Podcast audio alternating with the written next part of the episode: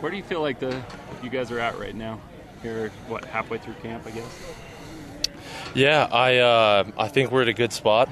Um, not where we want to be, but uh, we've definitely seen some improvement. So I would say um, we're well on our way. Just yeah, again working working some things out and and getting ready for game one. Talk to A Rod about health because obviously a couple weeks in, you never know, guys might get start getting dinged up. He said pretty much you've dodged most of the big injuries. Yeah, would, yeah, I would, I would. How have you guys done that? I would. um, I think it's just uh, you know we've added a lot of support staff um, this year, right? So new, new, uh, new uh, strength training program.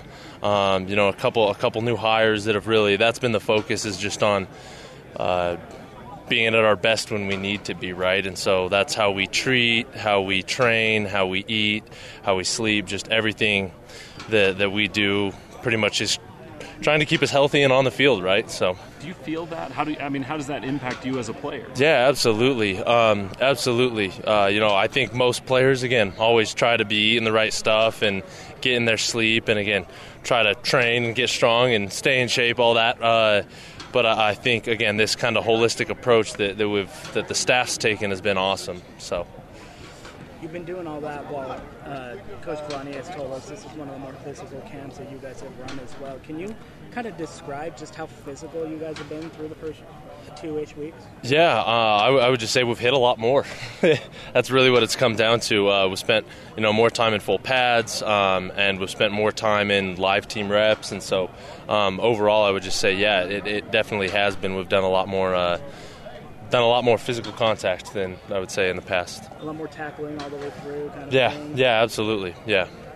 Or do you feel like this scheme allows for you to off more uh, and just go, make a play in this game? Yeah, absolutely. Um, so it's a, of course this defense very different from you know what we've ran in the past. Uh, and uh, of course, a little bit more complicated, a little bit maybe more nuanced, uh, different things like that. But um, I would absolutely say so. Against our offense, it's a little tricky. Our offense, uh, we know our offense, right? They love you know a little bit of misdirection, and so um, it's really good for us uh, on the defensive side of the ball having to go up against our offense every day. Uh, I definitely feel like it makes us better.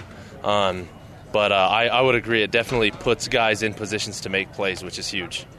On the flip side of that question, A Rod was just talking to us about how some of the pressure, pressure packages that the defense have put in have have really caused havoc for the offense, and he was complimentary of that. How how valuable is it to have him viewing it like that and you viewing it the other way, and just both sides viewing it the way you guys are viewing it? Again, it's it's huge. Um, right, it's just mutually beneficial. So it's, it's good for the offense to get those looks, and it's good for us to give to get the looks that the offense is giving us. So it's um, yeah, at the end of the day, I think it's just making us both better, which is awesome. That's what you want to have.